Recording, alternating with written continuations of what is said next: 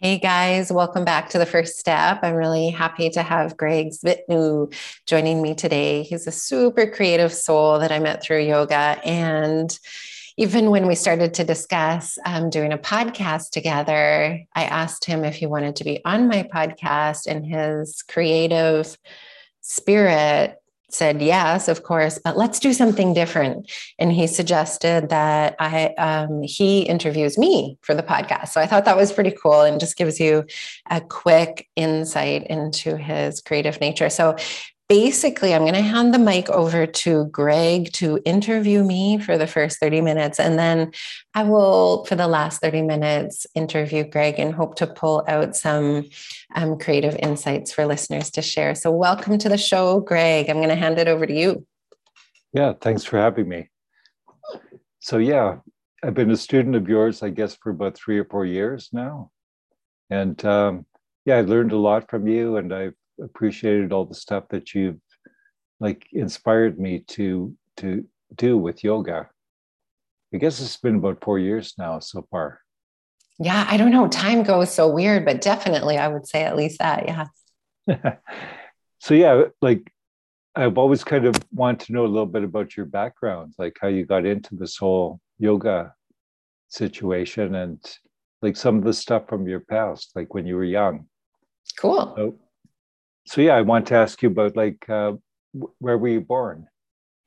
Well, I was born in Edmonton, Alberta, and I grew up in a suburb just outside in Sherwood Park. Oh yes. Uh huh. And so you went to all your school in one one school, like.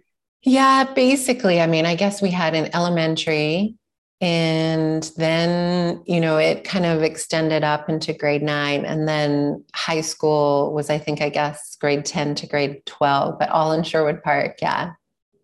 And That's then i went go ahead. Yeah and then i went to um, university to the u of a for uh, three years and then i finished um, one semester in um, ubc and that's kind of when I set off out into the world traveling and yeah. So growing up, like, did you uh, know about your heritage very much? No, you know, interesting question. I've pondered this a lot because it is so strange, right? Not to know really where we came from. I mean, I knew that on my dad's side, his parents were from well, they were born in Canada, but their um, heritage was from the Ukraine. And we would have, you know, we would see my grandparents maybe once or twice a year, and usually at Christmas, and we would have this big Ukrainian Christmas. But on my mom's side, she was adopted when she was about 13, and her, so her biological parents were from you know, kind of split, I guess, between Hungary and Poland. So it's like this huge mix of, I guess, Eastern European um, heritage. But the truth is, we never really knew anything about too much about their past. And, you know, because then my mom, um, you know, had her adoptive parents, yeah, there just wasn't much talk, I don't think, about the past. So uh, your your mother was adopted. Yeah, it's kind of a, um, a complex story, but um, her mother had passed away when she was quite young. I think she was about nine or even maybe seven, somewhere in there when her mom passed away. And then they lived on this farm in uh, Manitoba with the father who was an alcoholic and had four young daughters. And I guess it was about two years later that their farm burnt down. And so the girls ended up kind of going to live around different farms. And actually, her two older sisters ended up going east. Um, and my mom started living with this other couple. Wow, that's quite quite a interesting background for her. Mm-hmm. So what so what was her nationality? Well, her birth mother and father's families were divided between, yeah, Polish and Hungarian, and and I'm not entirely sure of the, you yeah. know, the w- before that what what what what the story is. So how did they meet? My mom and dad. Yes. Well, that's quite a story too.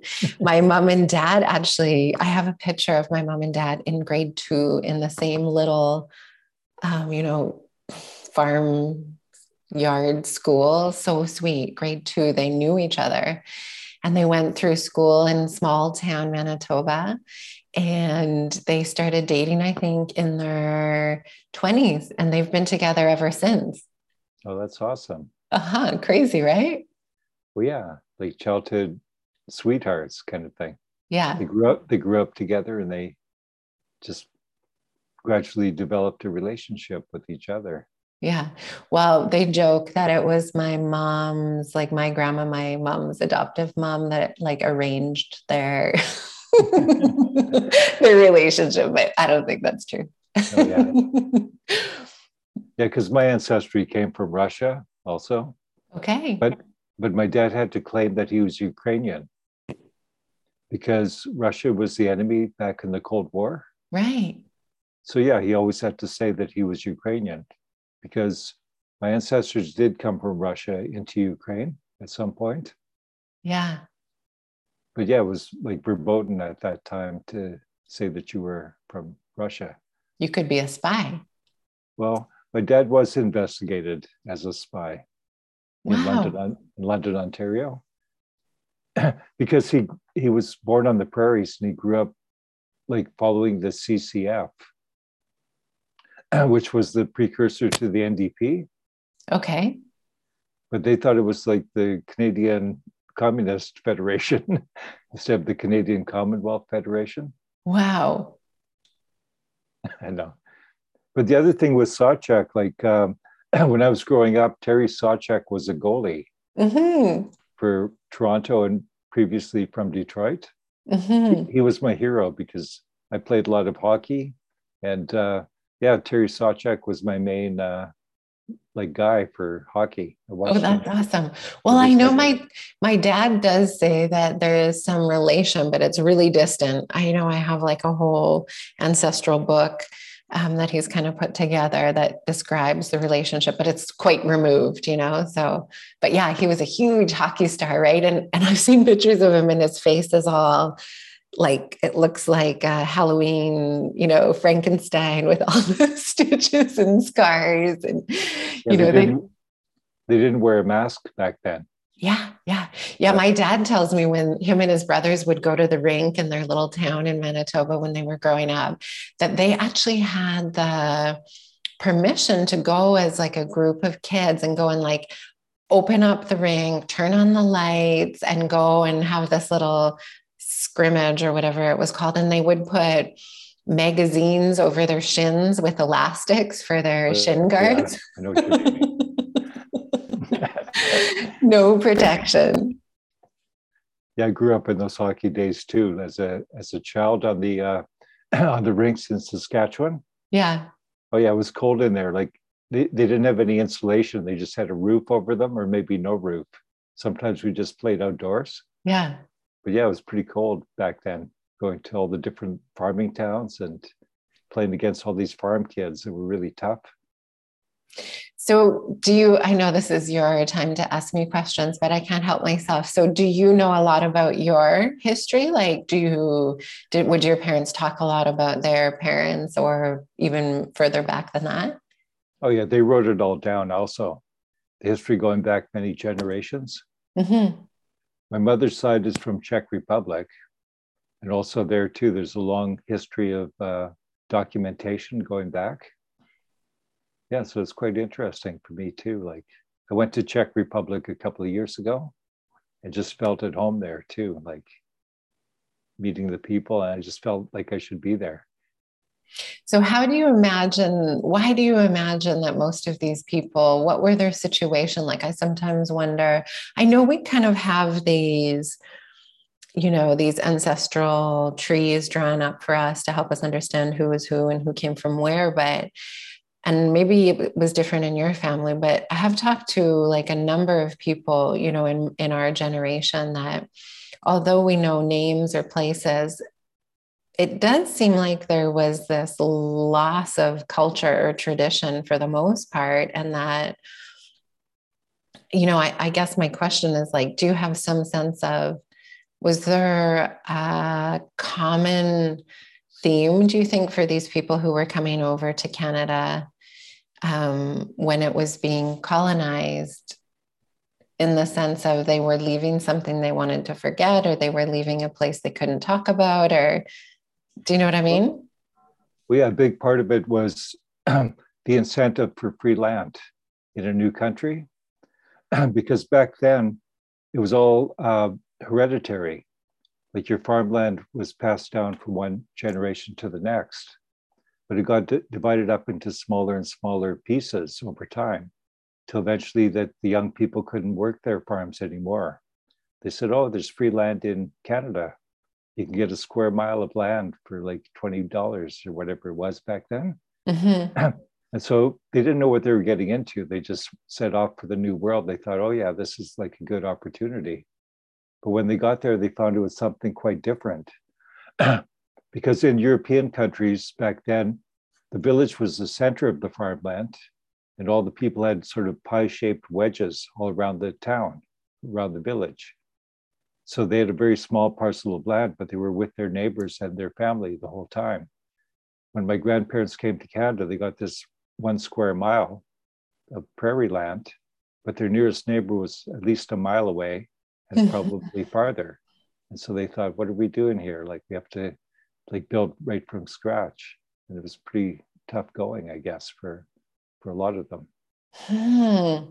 That makes um, that brings a lot of insight, actually, Greg. Like, wow, just to imagine, yeah, they're coming over hoping for whatever reason. I'm sure for various reasons for from different countries, but coming to look for a better life and then landing and realizing, yeah, that disconnect from family and support and community and really starting from scratch.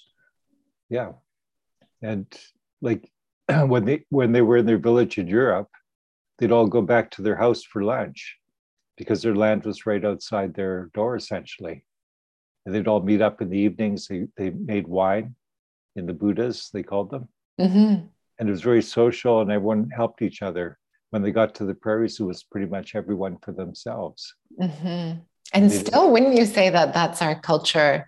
I mean, and then talk about this new time of COVID. It's just even, you know, we've we've have like these deep patterns of isolation, right? Maybe that's what's playing out. These deep, you know, that's tough. And humans are social, so hmm. But it was pretty nice back then, really, for the for the farmers, because they learned to be very self sufficient. They grew all their own food. They had a few animals. You know they, they had all their supplies that they needed you know like wood for the fire and mm-hmm. stoves and yeah like my grandfather used to go into town and he only bought like three or four things. He bought tobacco coffee and sugar. That's pretty much all the stuff that he could not grow in his land. Wow. So, so they actually ate very healthy. They lived very well but it was a tough life though. But they got together socially at the at the local hall. Like every community had the the town hall mm-hmm. where, where, they had dances and all that kind of stuff. And and they got to meet other people from their their like europe europeans out there. Mm-hmm. but yeah culture is interesting. I mean we've only gone like two or three generations from those days and it's, it's all changed very dramatically like the prairies there is no small farmers anymore it's all been bought up by large corporations mm-hmm. and a lot from uh, China also. China's been buying up a lot of the land on the prairies. So, oh, wow. you know, so those days are kind of gone, but it's too bad because like self sufficiency is a very important thing right now in this world. And young people can't afford to get back into that kind of lifestyle again. But, anyways, back to you. Like, uh, the other Sawchuk I know is uh, George Sawchuk from uh, Fanny Bay. Oh yeah, he made, he made, the the art forest. Oh, I don't know him. Wacky Wacky Woods. Oh, I don't know that. He was an eccentric guy that built all this uh, sculptural stuff out in his woods. Huh. Like he, he, he hid all this like artwork out in the in the forest. George Sawchuk from in. Fanny Bay. He he did this out in Fanny Bay. Yeah. Oh, cool! I'm gonna have to go check that out. So, anyways, like when you were growing up, like, uh, did you have a good childhood? Do you feel? I did. Yes, I can't complain about my childhood. No, I would consider it to be um, privileged for sure. Yeah, because I grew up in all different towns all through my childhood. I went to like probably seven or eight different schools. Yeah. From grade one to grade 12, different provinces Saskatchewan, Manitoba, Ontario. Huh. So, yeah, I grew up with all kinds of different situations that I saw. And I never really fit in, but I also was not like ostracized or, you know, bullied or anything like that. Mm-hmm. Like the other kids were growing up. Like when people grow up together in one school over a long period of time, it develops a whole social network. You know what I mean? Like mm-hmm, mm-hmm. some kid, some kids make little groups, mm-hmm. and the mm-hmm. other kids are sort of ostracized from that. So I never had to endure any of that stuff. So mm-hmm, mm-hmm. I don't know if you did in Edmonton. Um, I mean, are you asking, did we had, I definitely observed that same phenomenon of like, yeah, social structure within the public schools, right? Where there's these cliques or subgroups or certain, you know, the alpha males and then, you know, the more obedient or, you know, maybe more intel- intellectual crowd. Um,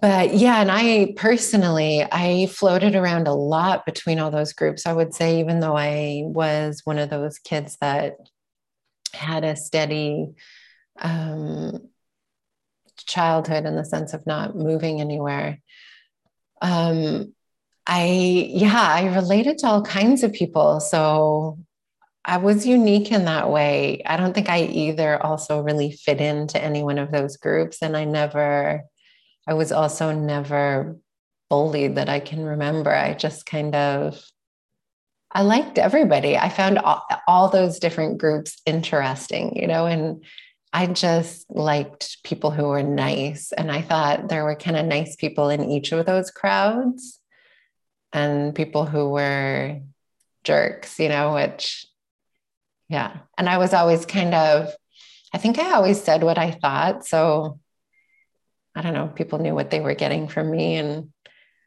I don't know, I don't know what that means, but. Yeah, it just meant that like growing up, like a lot of times, once people get into a situation, like in an early age, they can't get out of that group because mm-hmm. they've been kind of, you know, pigeonholed or mm-hmm. stigmatized. But I was always lucky. I just dropped into these situations and then I was gone in a couple of years. Mm-hmm. And and no one knew what to think about me. So I didn't have to fit in. I didn't have to like find a group to to associate with. Mm-hmm. I didn't have to have any enemies. Like there's a lot of racism growing up when I went through different schools. And like I always was attracted to native culture too. Mm-hmm. So I was always friends with like the native kids wherever I went. And my other white friends said, no, you can't associate with them. And I said, no, I don't I don't have to like fit in with any group. I just like go along mm-hmm. with with who I like, you know, the different kids that I liked. Yeah. I was anyway, go ahead. Yeah, I think I was the same in that I I didn't feel discriminatory to any group or culture class. You know, I just found people interesting in general. Yeah. So did you travel much as a kid? Did you go to other places, other countries, or? Um, not necessarily to other countries. I mean, we did travel the states, but we were, you know, picture growing up in the 70s and 80s, you know, with a, I would say, an upper middle class white suburban family, you know, with a motorhome and skis and camping gear. And, you know, my dad liked to fish and we'd go on trips, but it was like road trips, you know? Yeah. And then we would also, of course, go and visit my, we were in um, Alberta and we would go and visit my grandparents in Manitoba. quite often. Um, and, you know, I guess the biggest kind of trip would be like to Disneyland, which I barely remember because I was quite young. Um, but no, I didn't really start to travel like outside of North America until I was on my own. So you went to university at that point after high school? I did. Yeah, I kind of zipped through it and I graduated by the time I was 21. And I was traveling even in some of those summers of university. I had caught the bug before I graduated from university. So, what were you studying at university? Um, I went into initially um, an arts degree with a psychology major. And then I think I realized early on I didn't want to do like eight years of university or whatever it was going to take to get a psychology degree. And then in my first year, I also remember taking an English course and my professor telling me I should go into honors English because I think I always had kind of a knack for words or writing or expression in that form. And then I, he kind of was the one that I was like, hmm, maybe I do like English, like writing. And I thought I also wanted to get a job, a proper job with whatever degree I was going to get. And I also was thinking, I don't want to get a degree that's going to cost me eight years. So I went into, I ended up transferring into education with an English major for the last three years and graduated with an education degree. Nice. Mm-hmm. And so that led you to Mexico. Yeah, exactly. Teaching, so teaching degree. Yeah, exactly. So that, and I, I was teaching the International Baccalaureate English program at a fancy dancy um, private school in Mexico. Yeah. And so that's where you met your husband too. That's right. And then on um, Christmas vacation from that one year contract teaching, I kind of took my finger on a map to figure out where I wanted to go for holidays. And yeah, ended up picking Tulum near Cancun there. And Danny and I had this crazy cosmic karmic destiny to find each other i'm sure. I mean that's a long story in and of itself. But yeah when we met we knew we were in love. It was like we had no choice. And then um, after that you're teaching well you know that story. I know that you maybe we're going to lead up to that a little bit um, when you know we were on this big road trip um, before actually after my um, contract was up. He took me on this big road trip through mexico in june before i was coming home to canada and we flew off a mountain. And as we were falling through the space, what was going through my mind was, Am I happy? Am I doing what I love? And the answer was kind of yes and no, but I knew that I wanted to follow this path of yoga and meditation. So that led me to, instead of, I think what would have happened had that crash not happened is I probably would have continued to teach in a school. Um, but I ended up going to India instead and learning about yoga, more about yoga. So, where was your first introduction to yoga, like before that, before India? Well, you know, my mom was doing yoga in the 70s with this amazing woman, Gerda Krebs, in her home, you know, really old school, but really like beautiful traditional kind of yoga. And I would go to those classes as a small child, I think because my mom probably, you know, maybe my dad was working and I was too young to stay home alone and she'd just toss me in the car. And, you know, I think for the most part, I'd end up falling asleep in those classes. And I remember, yeah, her lifting me, you know, kind of in those days, you could just throw your kid in the back of the car and drive home. Um, without seatbelts and all of that. But yeah, I think the seed of yoga was probably planted then with my mom in those classes. And I was probably like five at the time. And then I know, she, you know, once we got a little bit older, my mom went back to work and stopped doing yoga. And then my dad was the one who got us both back into it when I was about, I don't know if I was like 18 or 19. And he bought my mom and I a six week course of yoga at like our community um, center. And then I knew this was before I went to Mexico, but it was at that time I started doing my own practice. And in my travels, like I had been to um, Thailand before that, I guess. And I remember how, getting a book on, you know, just things about mind body and developing more connection to my own practice. But yeah, when I, when I was in midair asking myself that question, I guess it was clear to me that I wanted to pursue more study and education in that direction and, you know, step away from the public education system. Yeah, so there must have been a traumatic experience going through the car crash. well, you know, when you're young, right? Like, I don't, I think back to all the things that I was doing then at that time, and it all seems crazy, right? Like, it's just, you wonder how you survive that time of your life. But I didn't, you know, I, I felt so grateful for the realization. Like it actually felt, maybe it was traumatic, but it felt like to me like a near death experience that really woke up inside of me the desire to live. You know, like a lot of fear dropped away from it. Cause I think at one moment, yeah, I probably felt like, oh, yeah, I'm going to die, like we're for sure dead. Um, and we didn't. So, it kind of felt like a new lease on life and like I didn't want to mess around or waste any time. And then you went to India from there. yeah. That.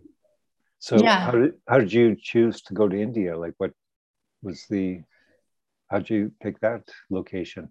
Well, because um, yoga, you know, originated from India, and there, I I knew enough about yoga that I thought I would find masters there. Um, so, yeah, I was looking for more insight on yoga and meditation. But actually, I have another really interesting story for you in that regard, if you want to hear it. Yes. Okay, but then it'll almost be my time to interview you, just FYI. you don't need to interview you don't need to interview me. I'll just keep going with you. That's very fascinating to me. Like let's keep let's keep going. Okay, well we'll see. So yeah, so when I did, I um I guess I did leave Mexico and go back to Canada and I worked serving at a bar or probably more than one job that summer to earn enough money to go to India. And when I set off, I had planned to go for six months and got on the plane and sat down beside a man who eventually his brother came over and said like can we switch places? It seems as though you're traveling alone. And i thought yeah i don't care who i sit beside. I was traveling alone. And they wanted to sit together. So i ended up switching seats and sitting beside this other gentleman who asked me why i was going to india and he was indian and I said I was going to learn more about yoga and meditation. And he said, So, why are you going to India? And I thought this was kind of a strange inquiry because I thought he would understand what I was saying about going to learn more about yoga and meditation in India. And then he pulled out a book from this Indian philosopher, Krishnamurti, and he said, You don't need to go anywhere to to find what you're looking for and suggested that I read this book like on the way on the plane. And I thought this was kind of an interesting start to this journey and did had a really good feeling about this guy and this interaction and ended up reading it just a very tiny book. And if you don't know anything about Krishnamurti, he didn't actually write these books, but he would give talks and people would, you know, transcribe these kind of talks that he would give. And in that book, it basically, I basically understood what Krishnamurti was saying was that, yeah, this path of yoga or meditation is essentially a trip inside, right? And it, it has to be an individual journey.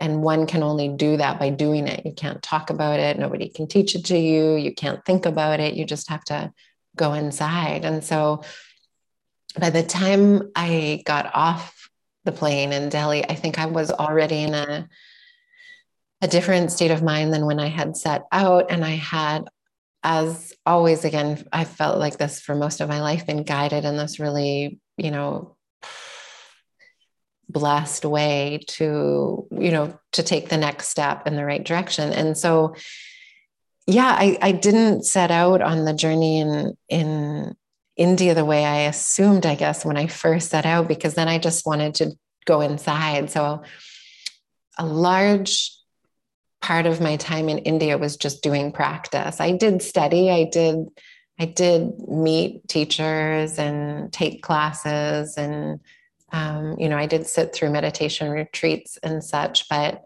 I definitely had a deep impression that my work was inside and not to, you know, I think that book and that gentleman helped me avoid wasting too much time in like this whole guru worship somebody can do something for you mentality. Yeah, it's very interesting how these things have been sort of synchronicitous or mm-hmm. co- coincidence, like in your life. These different events you've mentioned so far have all kind of led you on this path to find out some other kind of enlightenment, I guess you could say. Yeah, I mean, I wouldn't consider myself enlightened, but I do feel very blessed in that, you know, there seems to be some guidance from within or from without from somewhere that is steering me towards you know these ancient teachings or this you know maybe it's just inner insight or wisdom or um, but i would consider myself very blessed in the teachers that have come my way or you know that have appeared because yeah i think it's easy to get lost in rituals or you know this false chasing spirituality. Yeah there's so many different uh, philosophies or you know different kinds of religious ideas spiritual paths yeah. It's hard to pick the right one i think for everyone. You know there's some it's like a, such a variety of things that we can pursue and we have to find the ones that work best for our own nature i think too. Yeah.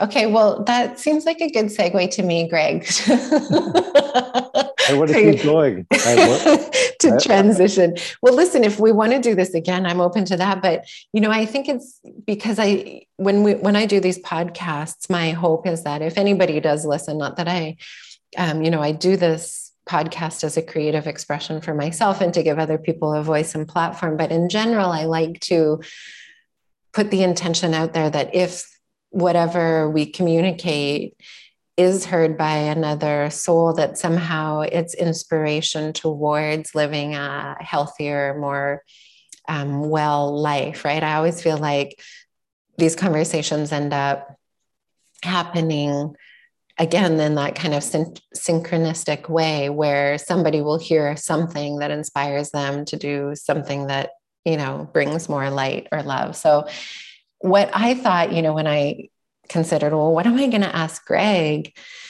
you know as i mentioned in the introduction like what always stood out to me about you was this connection to your creative spirit because and I hate making generalizations about Canadians or any other group of people, but in general, at least in my upbringing and in my life, that seemed our culture seems to be kind of void, right? We're kind of coming back around to that little um, discussion of culture, but it seemed maybe, and because our ancestors had to work so hard, they didn't have time to paint or but yeah, you're talking about, you know, I think they would come together and dance and sing maybe. So I don't know, maybe it was just a time. But, anyways, when I met you, you seemed to be unique in that you were, I think, in the first couple times that we ever met, we met through you coming to yoga, but you gifted me a book, I think, a, a movie, maybe a painting, a collage. You know, you had all this create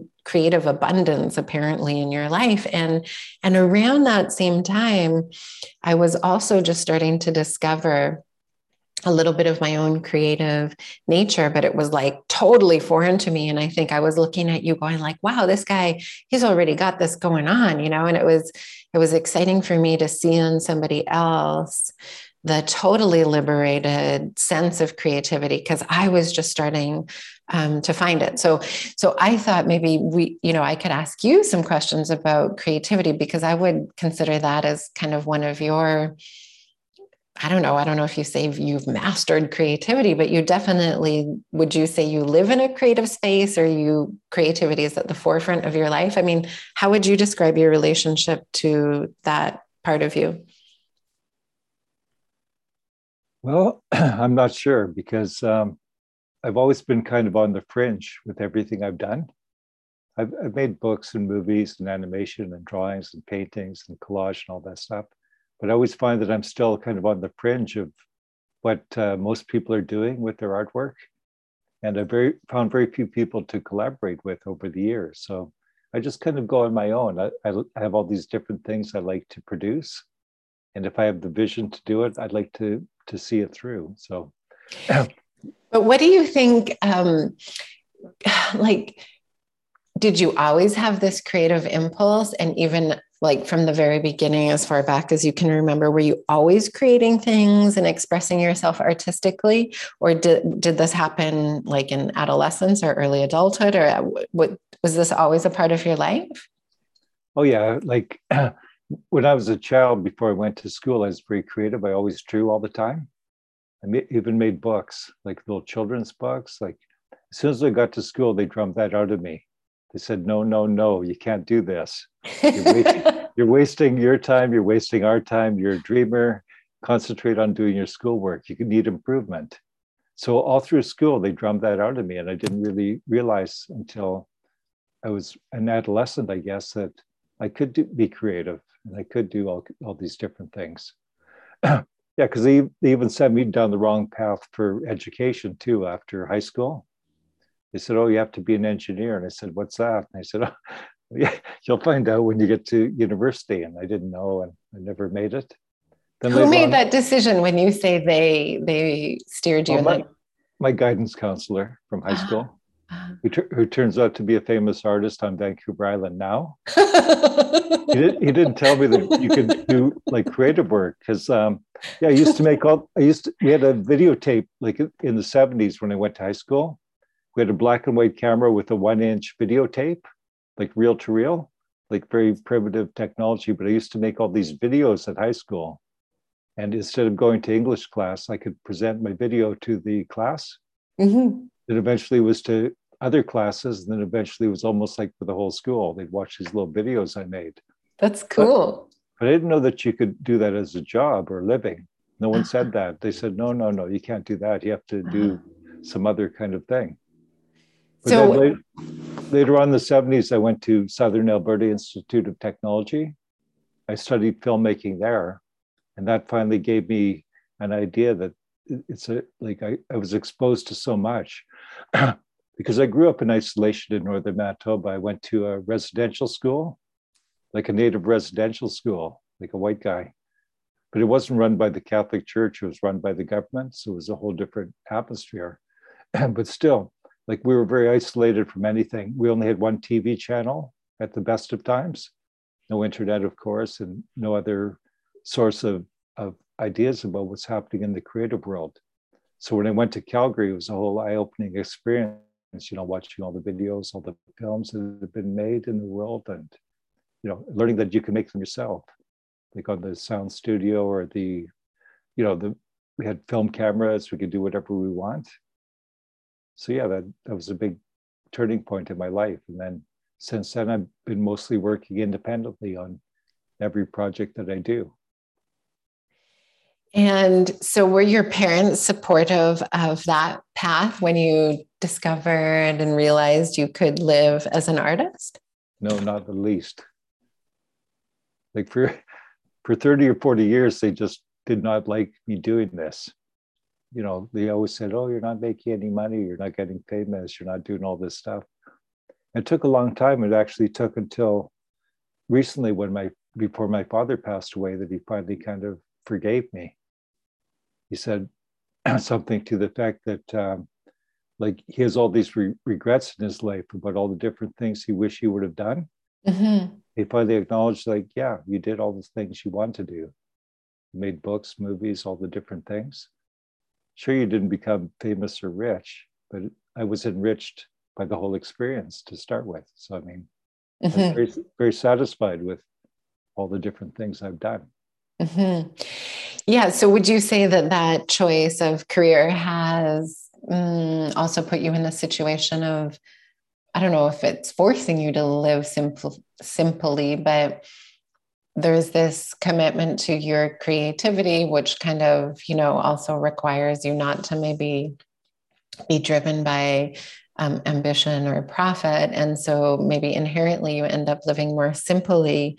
Um, I guess one, would you say that's true? And um, two, from living simply, whether it was, you know, your choice or by nature of your choice, what do you think living simply has given you? Well, I think everything that I've ever wanted has been given to me through my own efforts. Like I, I always find that every project I worked on, I always had people come along and help me just when I needed it the most.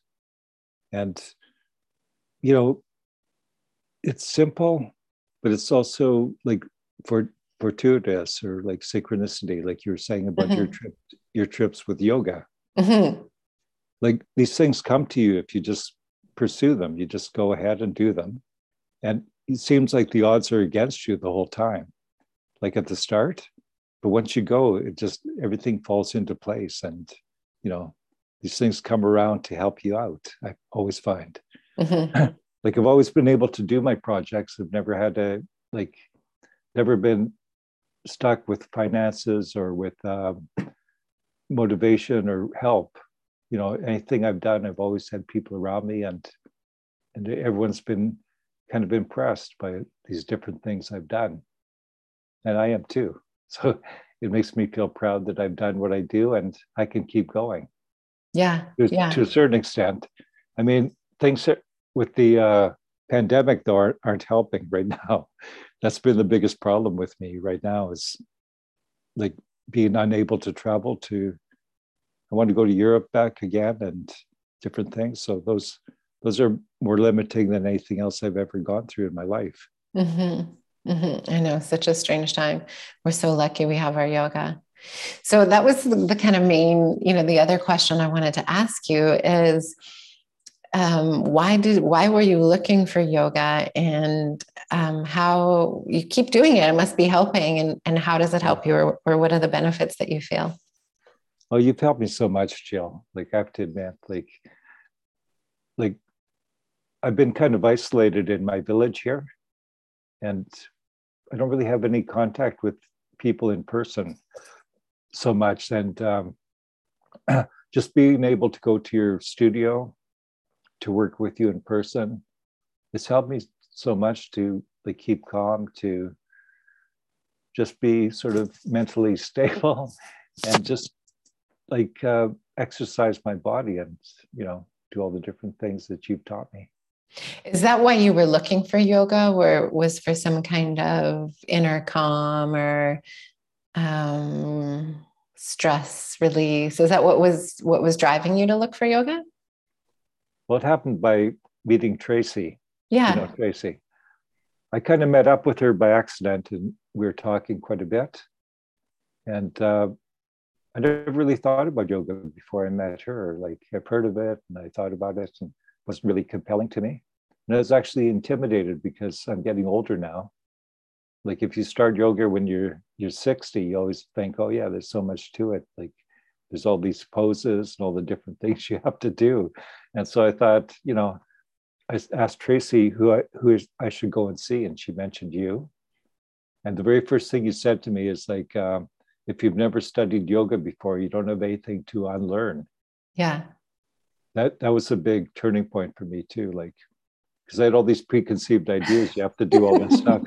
And she said, and you said, well, like if if you don't know anything about yoga, you're actually like in the best place to start. Yeah, you're ahead of the game. Yeah, that was so encouraging for me too. So that was awesome. Oh, that's cool. That's cool. So, why do you think, how do you think this works? I mean, I, we're just looking for words to help other people understand, right? Like, if, if somebody's listening and they think, like, yeah, I want to try yoga, but I'm intimidated and I don't know if it will work or how will it work?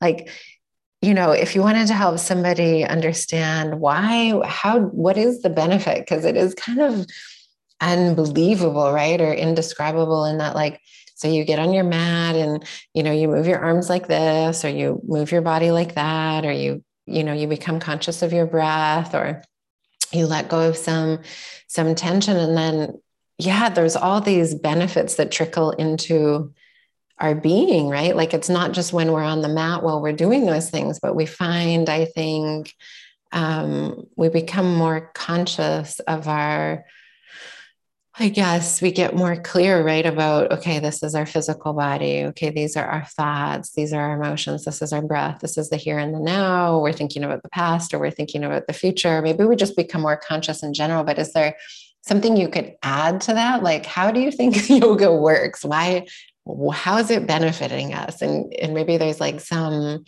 you know, real life example, tangible that you could um, tell us where you can see there's benefit. Well, like I say, I've never taken a yoga class with anyone but you. So I don't know. I have nothing to compare it to. All I know is like what you've done with me and and helped me so much. Like I can't I can't compare it to like what another person would teach or what what they would do. But what is it given to you? Like what do you what do you feel like you take away from it? How does it how does it benefit you? Well, luckily for me, like I'm physically pretty good. I don't really have too many complaints, you know, with different problems. But um, yeah, my main issue is mentally, because like I say, I live in an isolated community here, mm-hmm. and, mm-hmm. and um, it, it's always inside my own thoughts. Like the work, the work I do, like the creative work, I really enjoy, and I do get some feedback from the outside world, but I don't really have any connection with with other people with my friends. Like my friends are my camping buddies. We always go camping and out in nature. But the things i deal with with my own thoughts and with the situation i'm in looking after my mother and and this kind of thing i don't really have any chance to find a way to to meditate or like active active kind of meditation. Mm-hmm. so so for me just being able to have a place where like if i'm on my own i don't practice as much. You know it's nice with you for an hour or so because then i'm kind of forced into it. Like not forced into it but it allows me to to dedicate like a full time approach to uh, to moving different parts of my body and you know stretching and uh, which in turn help, helps my brain my thinking process a lot. Mm-hmm. So that helps me to keep calm and to to to even just socialize with other people for like a little bit per week. Mm-hmm. Mm-hmm. Yeah, what I'm hearing you say, just to reflect back again, so that to maybe help other people understand what this practice does, as I listen to you describe how it benefits you, I think yeah, you know, we do get caught in our thoughts, right? Whether we're isolated because of where we live or because of the current situation globally or for whatever other reason. And even if we're not socially isolated, I think, you know, just in general, our culture for some time, even, you know, again, back around to the story of, you know, the, the history of Canada, the, you know, initial isolation, right? I think we have a long history, you know, recent history where we are caught in our minds, right? We're not as collectively collaborating, community oriented. And I think it has increased our the, the challenge to our mental health because I think we do spend too much time alone, probably thinking. And I think what yoga helps us to reconnect to is the physical body, which I think again in, in modern day culture has become so comfortable. Like you know we don't do a lot of physical work. We're not like out in the fields or you know chopping wood or you know so we have to kind of carve out this time and space where we connect to our body. And in that connection to our body i think what we end up doing is is yeah kind of softening that the noise of the thoughts which make us feel kind of crazy, right? Because they're constant, they're jumping from this to that. And I, you know, I would like to add to that like yoga doesn't make your thoughts go away, but I think a, a mindfulness practice, you know, where you're doing something that connects mind and body helps us remember we're not only our mind, we're not only these thoughts because they can become so much at the forefront. I think it's a yoga gives us this way to kind of pull back and go, oh, yeah, there's the thoughts, but there's also the body and there's the thoughts and there's also the breath. And then we end up, you know, connecting more into the moment and less, you know, kind of scurrying about in our mind.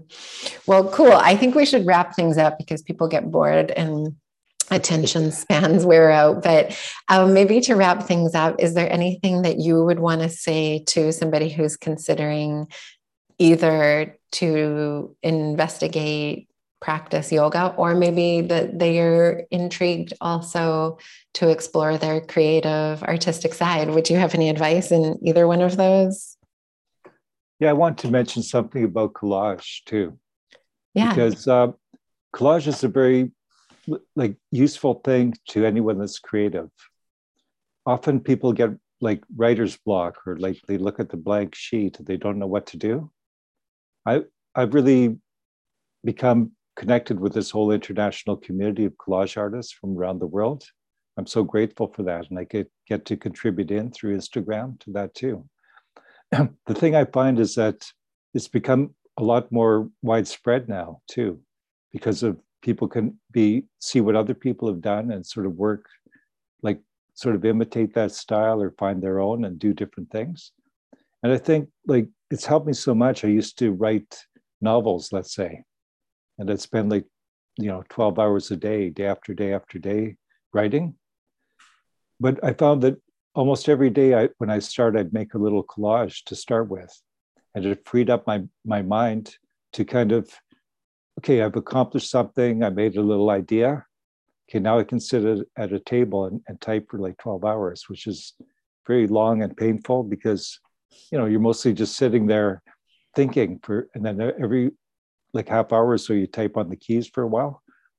but I think collage is a, a beneficial thing for everyone to try and explore because you can do it very simply. All you need is a magazine, a pair of scissors, and some glue. Mm-hmm. And, and, and once you start playing around with it, it becomes pretty intriguing because it opens up all these subconscious kind of ideas for people. And it kind of frees you up from having to draw all this stuff. You know, I love it. you cut, cut out a face from a magazine, it would take you like hours to draw that. And then you'd keep erasing it and do all this stuff. But if you glue a face onto something else, onto this and that, all of a sudden you have this intriguing work of art that all of a sudden, like I like to work subconsciously. Like I don't start off with an idea. I just start gluing stuff down and see where it goes. I it's very it. it's very intriguing afterwards. You look at it and all of a sudden it, it has deeper meaning, like almost like a dream. Like Hmm. if, you, if you've had a dream and you kind of remember some fragments of it, it kind of comes through in this this collage artwork. And I'm so grateful to meet all these people on Instagram because my original idea, like I've been making collages for many years, but my original idea was I want to find at least 10 people around the world that make really cool collages. I want to make a documentary with them before the pandemic happened. that was my plan. Some funding and go to fly around the world, to meet these people, and do like a little short excerpt about them, who they are, and, and show some of the technique that they work on. So I mean, that's still in the back of my my mind about doing that. But in the meantime, I just found so many cool artists around the world that inspire me too. like I kind of always work differently than those people do too. Like I find that my stuff is, is still exceptional, like compared to what's happening around the world. Mhm. Like for some reason, I always make really crazy stuff that no one else will do, and I also keep changing my style just to uh, you know, challenge myself about what I'm making. Like a lot of people that make collages, they follow a certain style that they work on every time, and I can tell right away whose collage that is. Mm-hmm. But, but, with mine, I, I always keep changing it up and try something like with whatever I have at hand for material, you know, just paste it up and see how it goes. That's cool. That's super cool. I love that idea for everybody. I'm going to challenge anybody who listens to that to grab a magazine from somewhere and and just go about. So do you tear? Do you cut? I'm more of a terror terrorist. yeah. But yeah, the other thing we used to do, like I, I was involved with correspondence art back in the day, that we'd mail stuff to each other physically through the mail and whoever was hosting a show would put it up in a local gallery. You know, there would be a theme. They'd put out a call to all the people that were in Correspondence Network. You know, say Mona Lisa was one. That was the theme. And so everyone sends in, in a Mona Lisa kind of work. Someone would exhibit the artwork in their town and then send out a catalog to you. In exchange, they'd keep your artwork. They'd send you a catalog of all their participants with their with their mail um, address. So then you'd organize a show and then you'd invite all these people from that list. And it was very intriguing because you'd actually get a physical piece of artwork in the mail. the other fun thing with collages, if you do it as a group of people, that was another thing we used to do in Vancouver. you know, we get eight or nine people together around a big table, bunch of magazines, and everyone would start making collages. And then people would look over at the other person and say, hey, can I use that piece? It'll fit on to what I'm working with. And it's kind of a fun group activity that you could just do in one night and everyone ends up with a piece of artwork where you exchange or do all this stuff too. So it's very social. And it, the nice thing about it is it, it's not um, talent based. You know, if you do a drawing or painting, it's very c- comparative like people always say, oh, my drawing's not as good as that other person or that kind of thing. But you can't really go wrong with the collage. Like it's hard to say one is better than the other. They all have different meanings too. So mm-hmm. it's very kind of democratic and very like uh, non-competitive. Mm-hmm. Accessible to anybody who wants to yeah, try it. Yeah, accessible and fun. So yeah. I encourage, encourage everyone to make a collage today. That's awesome. Okay, I'm going to make one. And I'm also going to include, um, we'll do a little write up that goes along with this podcast. I'll include your Instagram. So people, if they want to check you out, um, can see more of your work. Well, I'm super grateful that you um, stepped on to the first step today, Greg, and maybe you'll inspire somebody to explore their creative nature or maybe even try yoga despite them feeling intimidated at first. So thank you very much for being here. Oh, thanks for having me, Jill. I appreciate it. Okay. Have a great day. You too.